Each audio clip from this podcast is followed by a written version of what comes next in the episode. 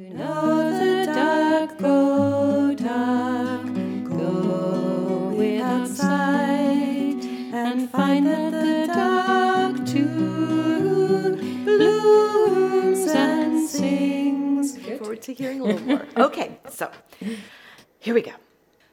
Hi, I'm Patricia. Welcome to the 80th, 80th episode of A Breath of Song. I'm so glad you chose to do this today, which is extra special because Kate Thomas is joining us for a songwriter conversation. Hi, Kate, welcome. Hi, thank you.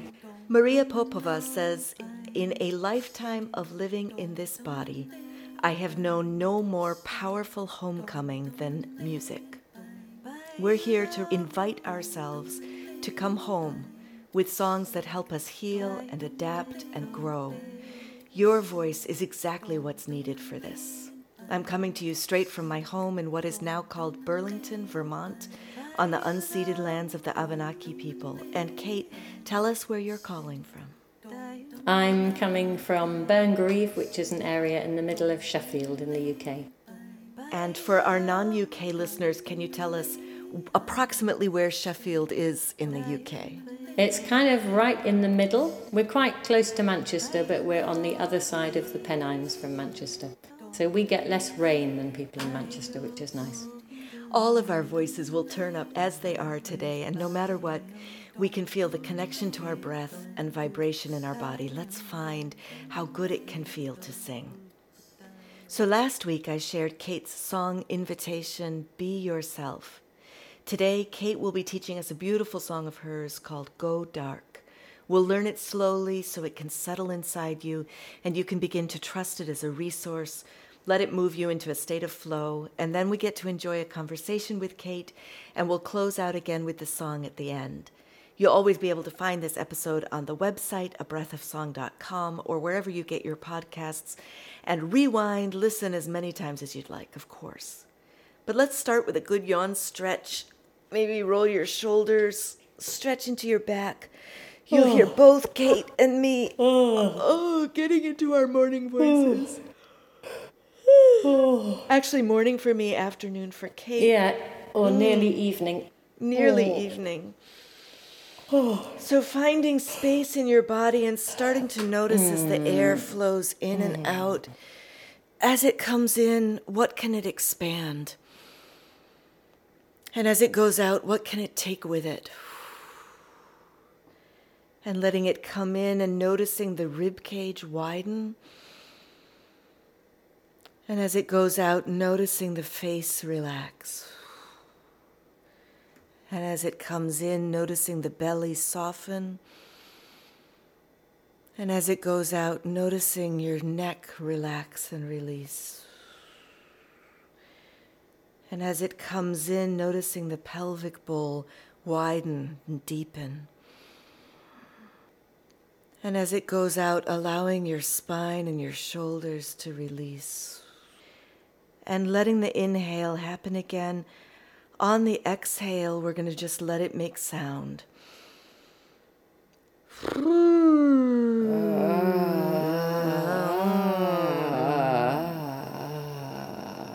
And another inhale on the exhale. Let your lips be fat and big.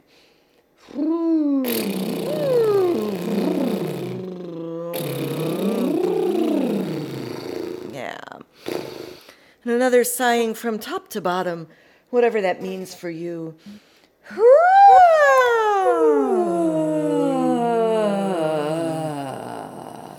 Hmm, and maybe making some cat noises.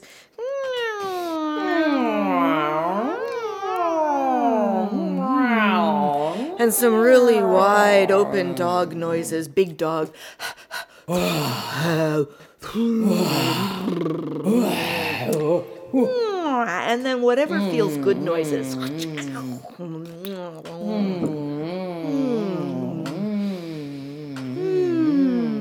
Yay! I'm going to turn it over to Kate to share the song. So, shall I just say something about the song? Sure. Do it however yeah. you'd like to share it. So I first came across it as a poem. The words are from Wendell Berry, and I think it was in a book called Soul Food. And I just read the words and I really liked them. And I think it was around the time that I had read a book called Learning to Walk in the Dark by Barbara Brown Taylor. And it was all about the good stuff that comes out of dark times or the good stuff that is found in dark times. And lots of songs celebrate light, but you know, we spend a lot of time in the dark. So I just really like the words. And so I turned them into this song. And the tune is actually the tenor part, which is unusual, but I'm singing it in a different key from probably how it is in the book. Mm, so the tune goes like this. I'll sing the whole thing first, and then we can do it in smaller chunks. To go in the dark with a light is to know the light. To know the dark, go dark, go without sight, and find that the dark too blooms and sings, and is travelled by dark feet and dark wings. Mm. So that's the whole of the tune. Maybe I'll just do it line by line and you can tell me when you've got it.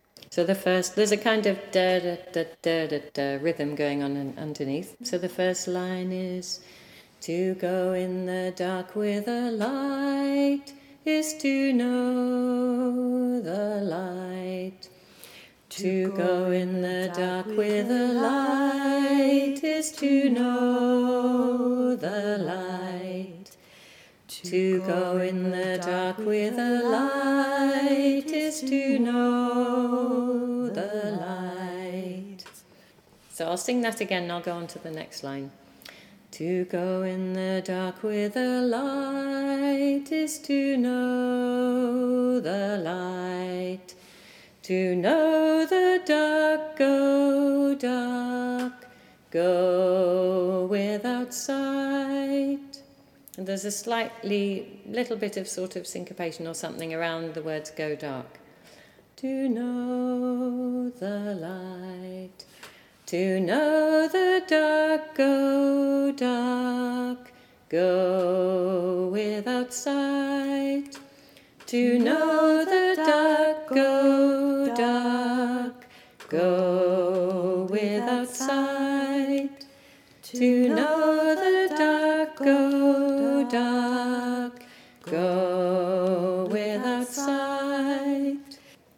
Shall I do the first two lines together? Actually, could you do to know the dark, go dark, tapping uh, tapping the one doon doon doon rhythm? Yeah. So we can yeah. hear where that how that lines up? Yeah. That would be great. Yeah. So to know the dark go dark go without sight. Yeah. Yeah. Is that better? Good. Um, and then the next bit goes go without sight and find that the dark too blooms and sings, and find that the dark too blooms and sings, and find that the dark too blooms and sings. And then it goes and sings and is travelled by dark feet and dark wings, and is travelled by dark feet and dark wings, and is travelled by dark feet and dark wings. I'll sing the whole thing. Ready and. To go in the dark with a light is to know the light. To know the dark, go dark, go without sight, and find that the dark too blooms and sings, and is travelled by dark feet and dark wings. Again, I'm going to just do it with the guitar so we can get used to singing it with that. Dee dee. To go in the dark with a light is to know the light. To know the dark, go dark, go without sight, and find that the dark too blooms and sings, and is traveled by dark feet and dark wings. How's that? That's okay? I'll teach one of the other parts, which is the alto part, but it feels much higher in this key. So the alto part goes like this. Mm, doo doo. To go in the dark with a light is to know the light. To go in the dark with a light is to know the light. To go in the dark with a light is to know the light. To know the dark, go dark, go without sight. To know the light. To know the dark, go dark, go without sight. To know the dark, go dark, go without sight. I'll do those first two. To go in the dark with a light is to know the light. To know the dark, go dark, go without sight, and find two blooms and stings. So slightly fewer words here. Go without sight and find two blooms and sings and find two blooms and sings and is travelled by dark feet and dark wings and sings and is travelled by dark feet and dark wings. I'll do those last two lines. And find two blooms and stings, and is travelled by dark feet and dark wings. I'll do it all. To go in the dark with a light is to know the light. To know the dark, go dark, go without sight, and find two blooms and sings and is travelled by dark feet and dark wings. Shall I do that part with the guitar as well? Mm. To go in the dark with a light is to know the light. To know the dark, go dark, go without sight, and find two blooms and sings, and is travelled by dark feet and dark wings.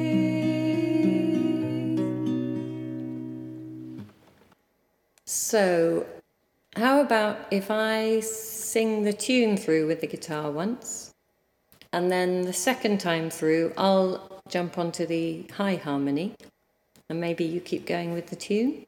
Yeah? Okay, we'll try it. Mm. To go in the dark with a light is to know the light. To know the dark, go dark, go without sight, and find that the dark too blooms and sings is traveled by dark feet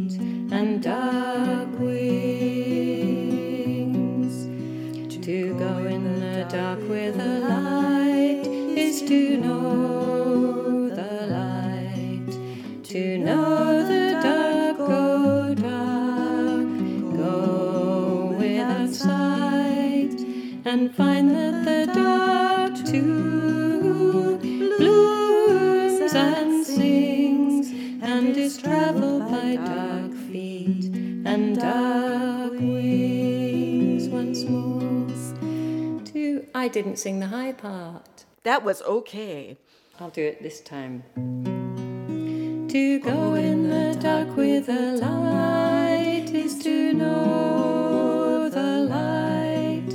To know the dark, go dark, go without sight, and find two blooms and is traveled by dark feet and dark wings. To go in the dark with a light is to know the light. To know the dark, go dark, go without sight, and find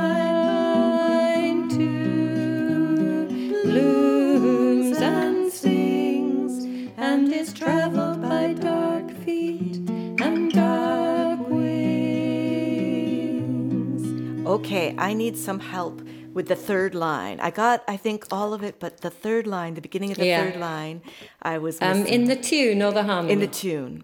in the tune. Go without sight and find that the dark too. And go without sight and find that the dark too. So there's some short little notes. Yeah. Without sight and find that the dark too And blooms and sings. Yep. I got And the blooms and the sings, but not the and find Yeah. that the dark. Yeah, the little bit before. Yeah, a little bit before. Yeah. Can we do it again Yeah. with you singing the melody and then singing the harmony? Yeah, Yeah, we that'd can. be yeah. Thank I you. just totally forgot about the harmony. No, then. that's oh, that was okay. I was thinking to myself, oh, please don't go to the harmony yet because I'm not quite there on the melody. okay. To go in the dark with a light is to know the light. To know the dark, go to dark, go without sight, and find that the dark too blooms and sings, and is traveled by dark feet and dark wings. To go in the dark with a light is to know the light. To know the dark, go dark, go without sight, and find two blooms and sings, and is traveled by dark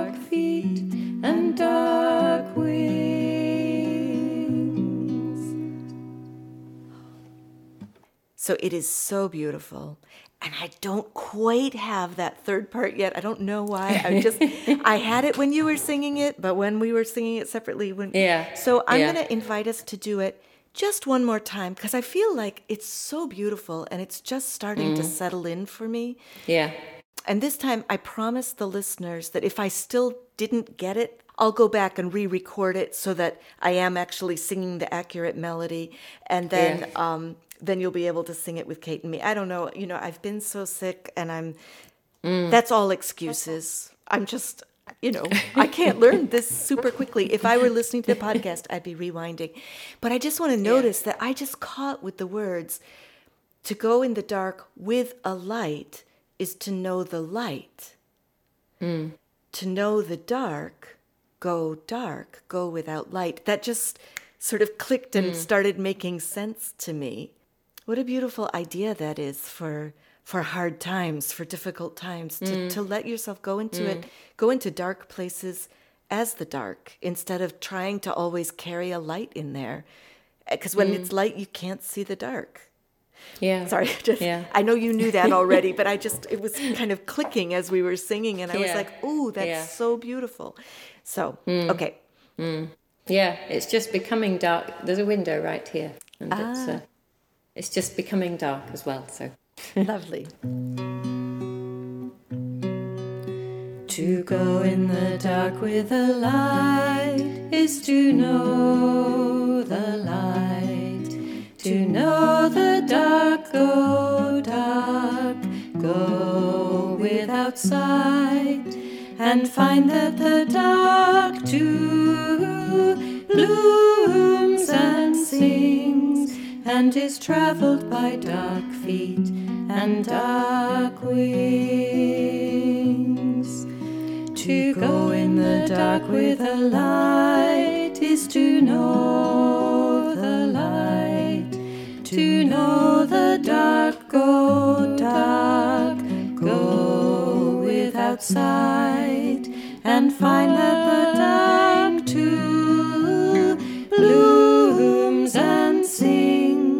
and is traveled by dark feet and dark wings. To go in the dark with a light is to know the light. To know the dark, go dark, go without sight, and find that the dark too blooms and sings, and is traveled by dark feet and dark wings.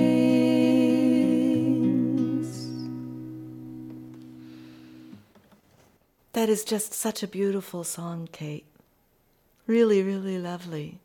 Tell me when you sing it, I told you what I was thinking of when I sang it. When you sing it, what what are you thinking of? Mm. Well, it's interesting. Um, I sing with a friend and another friend who now lives in Manchester, and so uh, when we were in the habit of rehearsing a lot, we'd drive across the Peak District to meet Rose, and we were driving across one time and it had snowed and it was cold for ages, and so the snow hung around. And we were driving over this bit of the Peak District where it's very bare, there's nothing, you can't see anything, there's just sort of moors. And it was covered in little footprints of animals, and you don't you never see the animals when you're driving over, uh-huh. but they're obviously all over the place. And I always think of that because it looks like such an empty space, and then you realize that there are little creatures crisscrossing it the whole time. I often think about that actually when we get to the dark feet and dark wings. Yes. oh, that's beautiful. Mm. So in Sheffield, what is the first sound that you usually make when you wake up in the morning? It's probably to say in a slightly blurry voice, Are you going for a run today? to my to my partner, who sometimes runs and sometimes doesn't, and that sometimes gives me a vague idea of what time it might be. So it's not a very edifying thing to start the day with, but. I mean, it's kind of locating you in the moment, right? Lovely. What's mm. the very mm. earliest song memory you have? When I was about five or six, we were living in quite a big house, sort of on the edge of, well, on the edge of London, I suppose. And I can remember Dad making up a silly song. I was the oldest of four, and I don't think my littlest sister was born at this point. But I can remember us running round the sitting room singing this song. Two little girls and one little boy playing in our big room. Um, they were pretending to be, you know, lions or whatever. Whatever we were pretending to be, make that sound and then run around again singing Two Little Girls and One Little Boy. Um, again, not a, a, sort of musical, sort of up there, you know, what a great piece of art, but that's probably the earliest song I can remember. What a great song to sing to wear out three little kids. Yeah, I yeah. hadn't thought about that, but yeah. so, did your dad sing a lot with you? Yes, we um, we always did quite a lot of music at home. We grew up in churches, so there was always lots of music happening through that. But he and Mum both played, mum played the piano, dad played the guitar, and at some point when we were younger, he played the mm-hmm. French horn. So there was kind of music happening. and always quite a lot of just mm-hmm. sort of singing going on. Yeah. Mm. Did you always know that music was going to be something you wanted to do with your life, or tell me how that evolved for you? Mm. It was always something that I did for fun.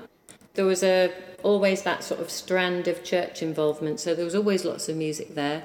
And in my teens, I was in a very big youth group. We did a lot of singing, a lot mm-hmm. of music, and sort of theatery stuff. So there was always lots there, and lots going on in school choir, orchestra, all that sort of thing.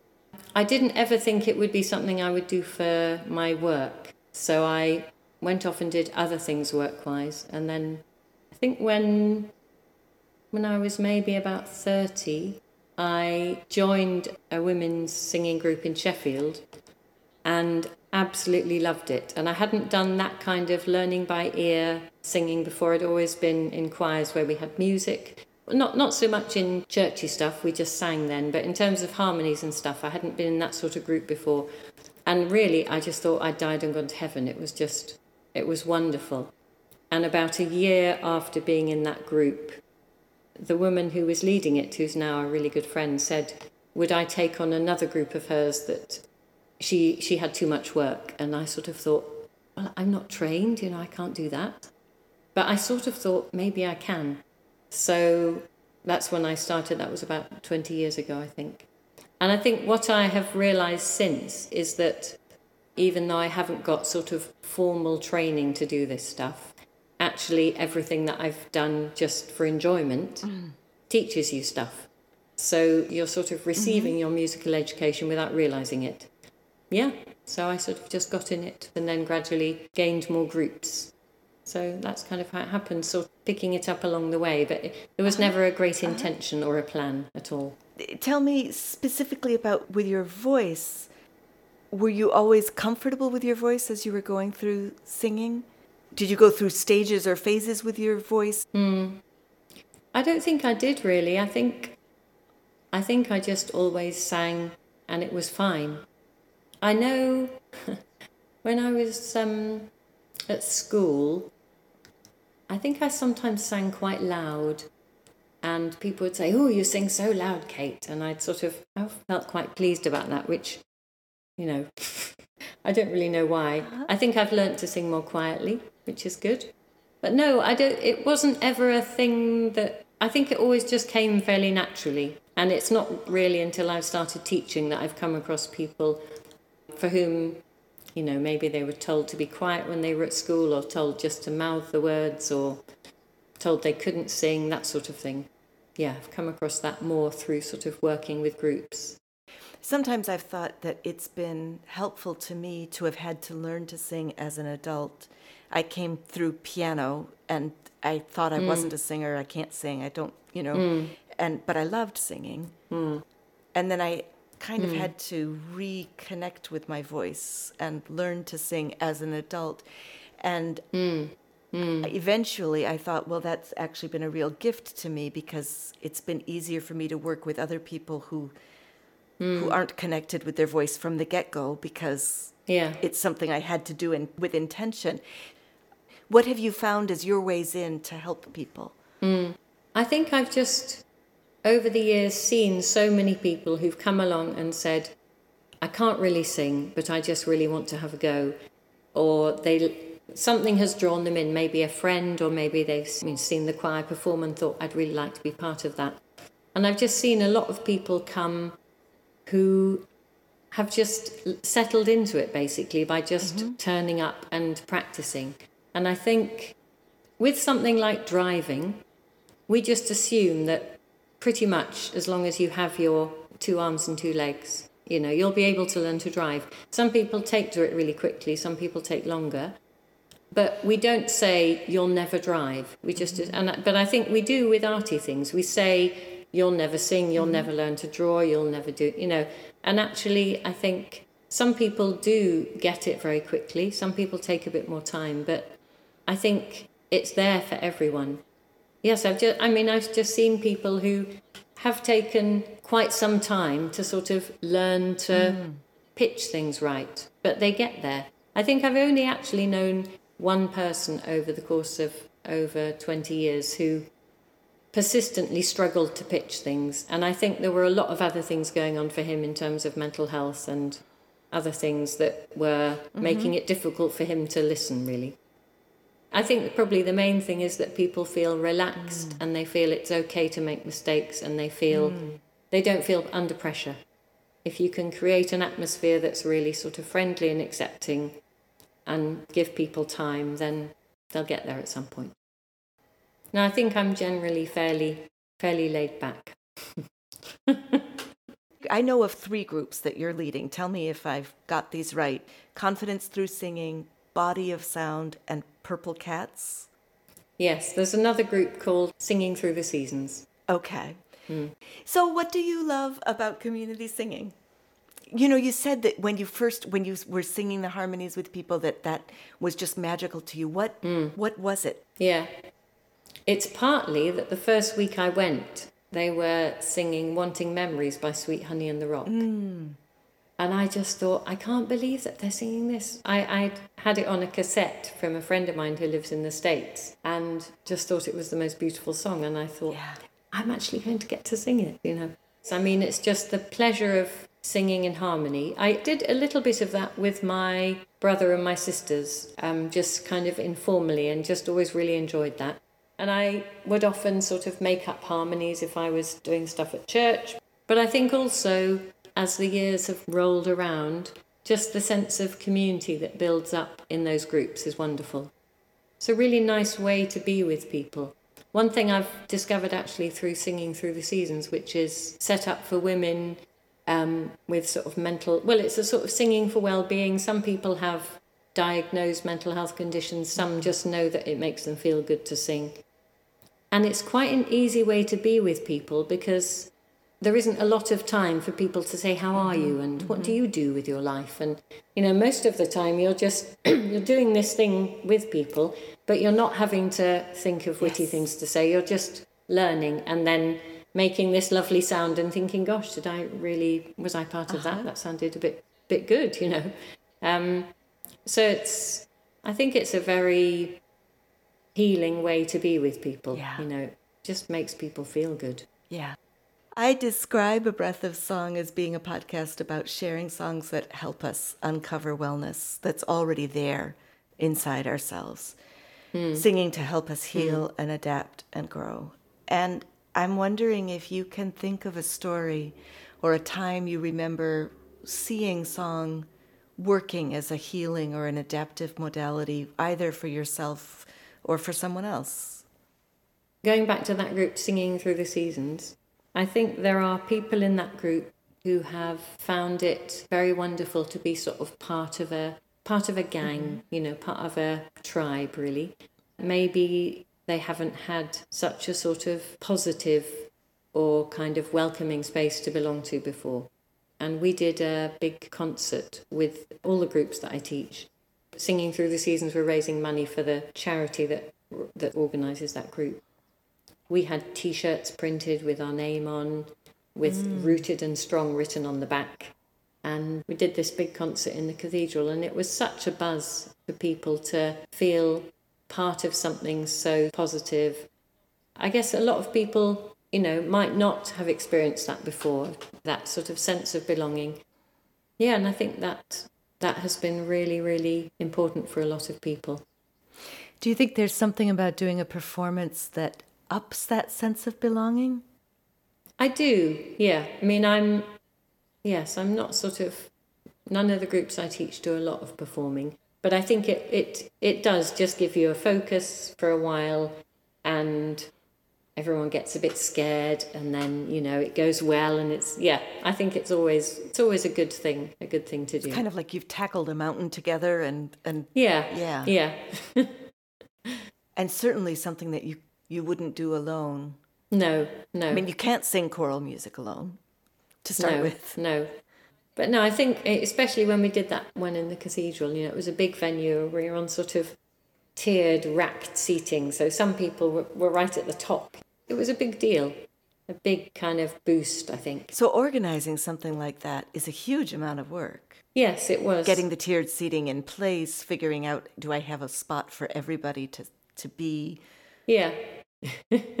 lighting and music. So, how did you go about doing it? How long was it in the planning? Mm. We we got some funding to put the concert on.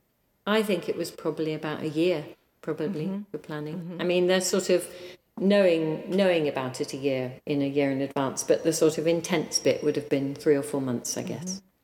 I mean, there was a group of us organising it, so you know, it wasn't. Uh, not, nothing fell on one slim pair of shoulders. So you've also written two books of songs, Honey and Salt and mm. Scattered Seeds. Mm. That also seems like a potentially a big project. Mm.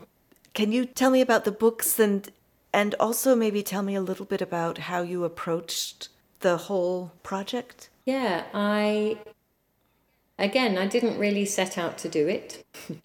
I think I just got with with Honey and Salt. I just got to the point where I thought I think I've written enough songs that it could be a book. And so I hadn't sort of started out thinking I want to write a book of songs at all, mm-hmm. but I think I just got to a point where there were enough. And then once I had done one, I was carrying on writing songs, so it seemed obvious that there at some point there would be enough for there to be a second book. Mm-hmm. Um, yes, it seemed like an obvious thing to do, I suppose, having written the songs.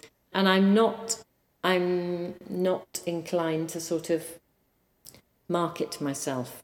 So if I don't put them in a songbook, there's no way they'll get beyond the groups that are that I've taught them to. Mm-hmm. So um, yeah, it was a way to send them on their way to some other places. And these are beautiful, beautiful songs. I bought the Honey and Salt book mm. Long mm. before I contacted you about being on a Breath of Song. Yeah, and I've used several of the songs with my mm. groups because they're mm. just so lovely. Mm. Good, thank you. You have a very distinctive shape to your songs and harmonization. Mm. Um, and it's lovely. You can tell that you love to sing harmony because the harmonies that you write are so beautiful, have such beautiful chords. I keep using the word beautiful. I'm mm. Obviously not feeling hugely innovative right now, but.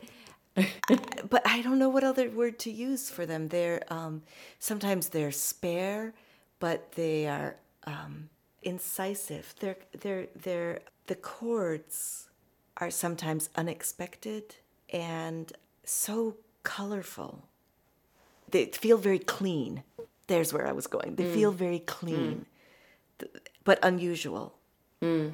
When I think at some some earlier point in writing songs, I remember thinking, are all the songs I'm writing just the same? Actually, are they all, you know, mm. Have I just got one song essentially and then sending out lots of different versions of it? Now, I remember discovering once that there was a phrase, a musical phrase in one song that was exactly the same pattern of notes from another song in a slightly different. Um, and I remember saying this to a friend, saying it's exactly the same. uh, but somehow I, I had never noticed it. I don't know if anyone else has noticed it, but you could say the same thing about Mozart or Beethoven. I mean, they they recycled phrase. I think there's something about a phrase that speaks to you, a musical phrase mm. that speaks to you, yeah. that you need to work with until mm. it's no yeah. longer speaking to you, right? Maybe, maybe that's it. Yeah, yeah. The, when you wrote this song, "Go Dark," for example, mm. did you write the melody first? And you said you wrote it as a choral song. Yeah. Yes, I always start with a tune and then um, figure out some harmonies. When yeah. you're figuring out harmonies, do you record the tune and then sing with the tune to sort out the harmonies, or do you figure it out on a keyboard? Or tell me about your process. I quite often figure things out when I'm on my bike, which I think is something to do with the fact that if I'm going for a ride, my mind is kind of free. Mm. And it, I've found it quite a helpful way to figure out songs. I think it might be because essentially I'm going for a ride, and if I happen to write a song as well, that's a bonus, but I'm not sitting down at an empty desk thinking, got to write a tune. Right. And then if I don't write it, I'm just sitting there doing nothing. or whether it's something about being in motion, I don't know what it is, but I have found it really helpful to be on a bike. So usually I'd figure out a tune, and then sometimes I can figure out some harmonies on a bicycle. But other times I'll put it onto GarageBand and then just play around with singing stuff alongside it and see what works. Uh-huh. I, I'm not very good at music theory, so I can't think, ah, it needs the third or the this or the inversion. I don't really mm-hmm. know what that stuff means. Right, you're um, composing it by But ear. if I hear it, I can, yeah, yeah, I can do it by ear. The music books have sheet music in them. Yeah. Are you yeah. scoring those out yourself? No, there was a great person called Colin Douglas who somebody told me about and said if you send him the sound files, he just does it all. Transcribes. He does it really quickly. Yeah. Initially, I had thought I'll do it all by hand. It'll look beautiful. And I had visions of these beautiful, beautifully produced books, but I make so many mistakes. And I don't know all the rules of writing music down, and there's no consistency. And I just thought it'll be a bit of a mess, to be honest, and it'll take forever. Uh-huh and it'll be wrong. So yeah, I send them all. I send them all to him. Those are a lot of good reasons. yeah, they are. They're very good reasons. So then, when you get them back, you have a set of PDFs. Yes. So he just sends the PDFs back, and then I just send the PDFs to a printer, and then it's a book. Yeah. So you bike as well as sing. How else do you take care of yourself? Um, I've recently started, this is very exciting, well, very exciting to me. I've recently started to play the handpan. Are you familiar with the handpan? I've seen, yes, but I haven't, yeah. haven't played it myself. I first came across them about 20 years ago. I think I might have seen somebody playing one in the street or something like that. Mm-hmm. I found out that there were this couple of um, sort of scientists, physicists, or something in Switzerland who were making them and they wouldn't respond to email. You had to write them a proper letter. So I wrote them a proper letter and said, I'm very interested to find out about these. And they said, You have to come to Switzerland for a week. You have to bond with the hang that you want to buy. And, and you know, and I thought, Well, I can't do that. You know, my kids were small. I thought I can't be going off to Switzerland to do this. Um, so ever since then, every so often, I've sort of thought, oh, I'd so like to try one of those, but just you know they're very expensive never never got one but i rented one during lockdown uh, from a company i thought maybe i should i need to get this out of my system mm-hmm. so i rented one and it was lovely and i thought how nice uh, and then thought it's lovely but they're too expensive i'll send it back at the end of the rental period and my partner said do you want one for christmas and i thought that's a bit ridiculous because normally we give each other a couple of books or something. um, so it was a bit sort of unprecedented, but yeah, it's um, it's fantastic. I'm really enjoying learning to play that. Oh, lovely. Yeah. Do you think it will change your harmonic sense? Hmm. I don't know. I have to wait and see. Yeah. But no, it's it's a beautiful sound. It's really really lovely.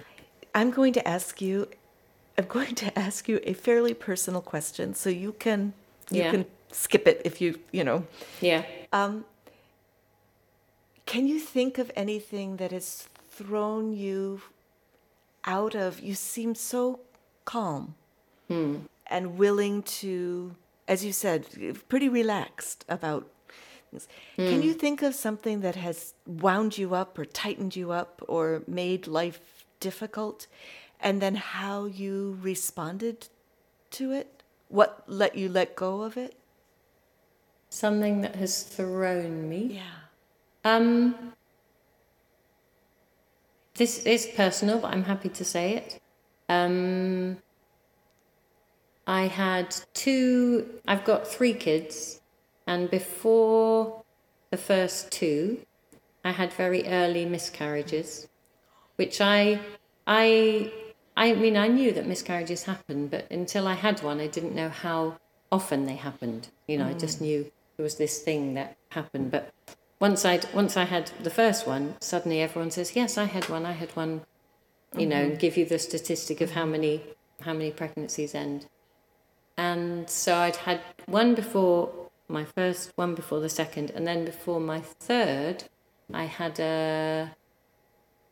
Um, I had a baby with, when I went for the scan, you know, the 18 week or 17 week, I think it was, when I went for the scan, um, they told me that he had, um, do you know, I can't now remember the name. It'll come to me. But his spinal, the top of his spinal cord hadn't formed properly. So it's a form of spina bifida, anencephaly, that's what it was ah. called. In spina bifida, something happens with the spine that doesn't form. Right.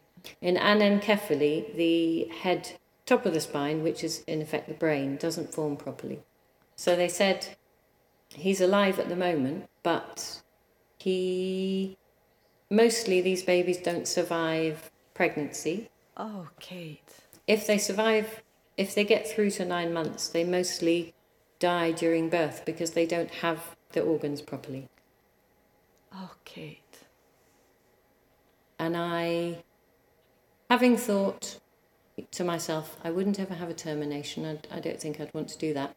I just thought, actually, that feels like the thing to do because I don't know that I can go through this with everyone saying, "Oh, yeah, I can see you're pregnant. How long have you got to go?" Um, and I just thought, I don't think I can do that, and I don't think I can be a good mum to these two boys while this is going on. Yeah. So I decided to have a termination, and uh, which, in my case, was a bit like just an induced birth, and you know, this tiny baby was born that would just fit in my hands like this, and that was a big deal. Um, and I mean, it felt, it's funny, at the time it felt like almost a, I don't know, almost a double loss, like not, not knowing, knowing that I was never going to have the chance to get to know him. And I remember after that, because I had always thought I won't have a termination, you know, as a person to whom that had never been a relevant thought, and had one, I remember thinking after that, I will never judge anybody for anything ever again, which I have not stuck to. Um, Who But- does? yeah. but it was interesting to have uh, to have been very sure about something and then to have just suddenly thought, "Yep, that's the right thing to do." Yeah. Yeah. I'm so glad you shared that story with us, especially because many of my listeners are in the States. Mm, yes, and it's obviously it's uh, it's not really an issue in the UK because at this point in time we don't feel that there's any threat to reproductive rights, but we often go where the states has been before, and it's it's just so shocking to to see what's happening there and to think, well, we would just never have expected that. You know, you just assume that progress sort of moves on, you know, and that we're not going to go backwards. And um, it is very shocking. So, what carried you as you were grieving and Mm. You had your two boys? Mm. Were, th- was there music that you listened to as you were grieving? Were there songs that you sang as you were grieving? Were there songs? Are there songs that particularly connect you to that time of your life that you sing now? I don't remember any particular songs from that time. Yeah, it was kind of, it was before I started singing natural voice, choiry type singing. Because the kids were small, it's quite likely that we had some music we listened to a lot when they were small. Mm-hmm. Ra- Raffi, Raffi is from the Yes. Oh. States. My friend in the States gave me a Raffi. We listened to a lot of Raffi and the Singing Kettle. So quite possibly those were the songs I was listening to a lot at the time. Yep. The whale, uh, Baby Beluga in the Deep Blue Sea wasn't was that a Raffi song? I'm trying to remember. We had a Raffi CD too Yeah. that we Yeah. listened to. Um, are there songs that you sing now that feel connected to that for you? I can't think of anything off the top of my head that sort of feels like a, a direct line to there.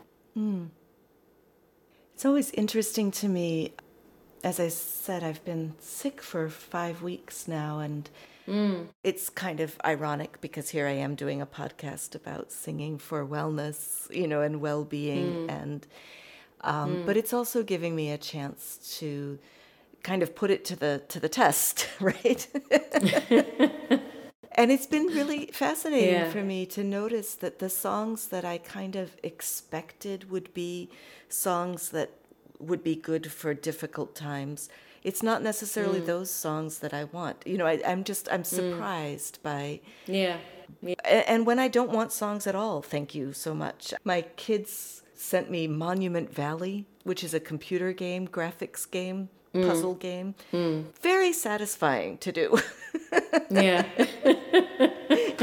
so, you know, sometimes it's singing and sometimes it's not. yes. What it is that helps. Yeah. Mm. But I do think one thing that is really lovely about songs is that it gives you lots of words. It's almost like a way of memorizing poems because it's it's hard just to remember words on their own. But if they have a tune attached, you can remember them. I think it's lovely that you can sort of you know, if you're teaching a group for a while, you're sort of helping them to build up a bank of these nourishing words that are just sort of there, and when they need them, they know them because they've sung them so much. And I think that's a really a lovely thing about learning songs is you actually learn the words as well. It's a beautiful way to put it. Is there anything that you're excited about right now that you'd like to share? I've been learning Arabic for a very long time, and I've started having online colloquial Palestinian lessons with a woman in Hebron on uh, Skype. That's great. I'm amazed how well it works. I wouldn't. It wouldn't have occurred to me ever to do that kind of learning before the pandemic, but having, you know, got used to Zoom and all the rest of it. Yeah. Um, yeah. So uh, I've started having lessons with her. What are some of the sounds that you need to be able to make in Arabic that you're not used to making? Lots of sounds. They have lots of. Uh, they have a ha. They have a heavy ha. They have a ch, uh, like a loch, you know, the end of a loch, and they have a r, r, Ooh. and they have a the hardest letter. The name of the letter is ein, and it's a kind of. It's almost like a glottal stop. It- yeah, it's a kind of ah at the start of a word, a kind of ah ah aqaliya aqaliya. So there's a yeah, that's a hard sound to make. and there's a there's a letter called qaf, which is like our Q, but it's a kind of ka ka. It's at the back of your throat. Almost like a click. Yeah, there's, so there's quite a lot of sounds that we're not used to making in English. When you learn how to make those sounds, do you find it increases your awareness of your mouth? Yeah, it does because some of these, you know, this we don't use that part of our mouth in uh, in English. uh, so yes, it's been it's been good to have to learn to make different sounds. A lot of people feel like that when they're singing, right? That that hmm. awareness of your mouth and the inside of your mouth and where your tongue touches when Yeah, there are things that I certainly had never noticed Yeah. before I started th- hmm. actually becoming aware of my mouth from the act of singing. Hmm. I, I find that fascinating, that heightened awareness of what's going on inside. yeah, Are you ready for lightning round questions? yes. Okay. What's an album that was really important to you? Tapestry, Carole King. What is your favorite soup? Thai red curry with butternut squash. Ooh. Is it hot? Uh, yeah, it is a bit hot. Yeah, it's nice. What is your favorite replacement curse word? Sugar. That was a good build up. Okay, what is a sound that you feel strongly about? Doesn't have to be a good or bad sound, just something that you feel strongly about. I guess at the moment I'd say the sound of a handpan. Hmm. Who is an artist that you wish more people listened to? Do you know Karine Polwart? Yes, the songs. Scottish Scottish songbook. Were you thinking of? No, Anyway, she's a Scottish singer she's a songwriter. Scottish singer songwriter. I'm thinking of the the book about lost words. Didn't she have a song? in Yes, she did spell songs, yeah. Yes, that's what I was thinking. Yeah, yeah, yeah, Wonderful. yeah. She's fantastic. And before we close, I know you said you don't do publicity, but can you tell us where people can find your songbooks? Uh, yeah. Well, some of the songs are on YouTube because during the pandemic, because we're singing along to recordings, some of the recordings I put images to. So there are some sort of things on YouTube. Otherwise, if you go to the Natural Voice Network website and look under teachers and look under my name, you'll see how you can get hold of the songbooks. Great. Yeah. We will put all of those kinds of links in the show notes. If you're listening to the podcast and scroll down, and sometimes you have to click on three dots or various ways to get to text, or if you're at a abreathofsong.com, you can see them on the page.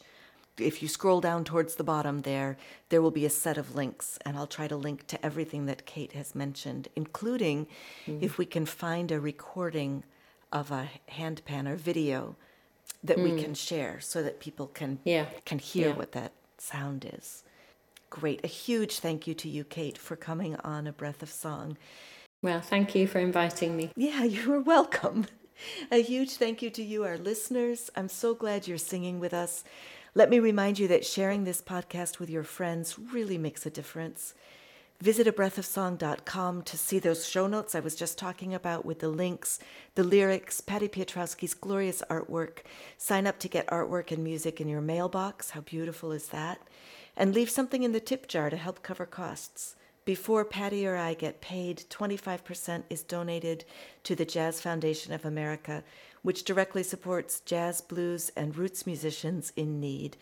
The skill and artistry of these musicians has directly shaped much of the music that I share on this podcast, yet historically they have been inadequately recognized and unfairly recompensed. This is a small step toward restoration that we can take together. Let's sing Go Dark again to help it sink in more deeply. And Kate, I'm going to ask you to sing the melody at least twice before you go to the harmony Okay. so that I can re-find it. Okay. To go in the dark with a light is to know the light. To know the dark, go sight, and find that the dark too blooms and sings, and is traveled by dark feet and dark wings.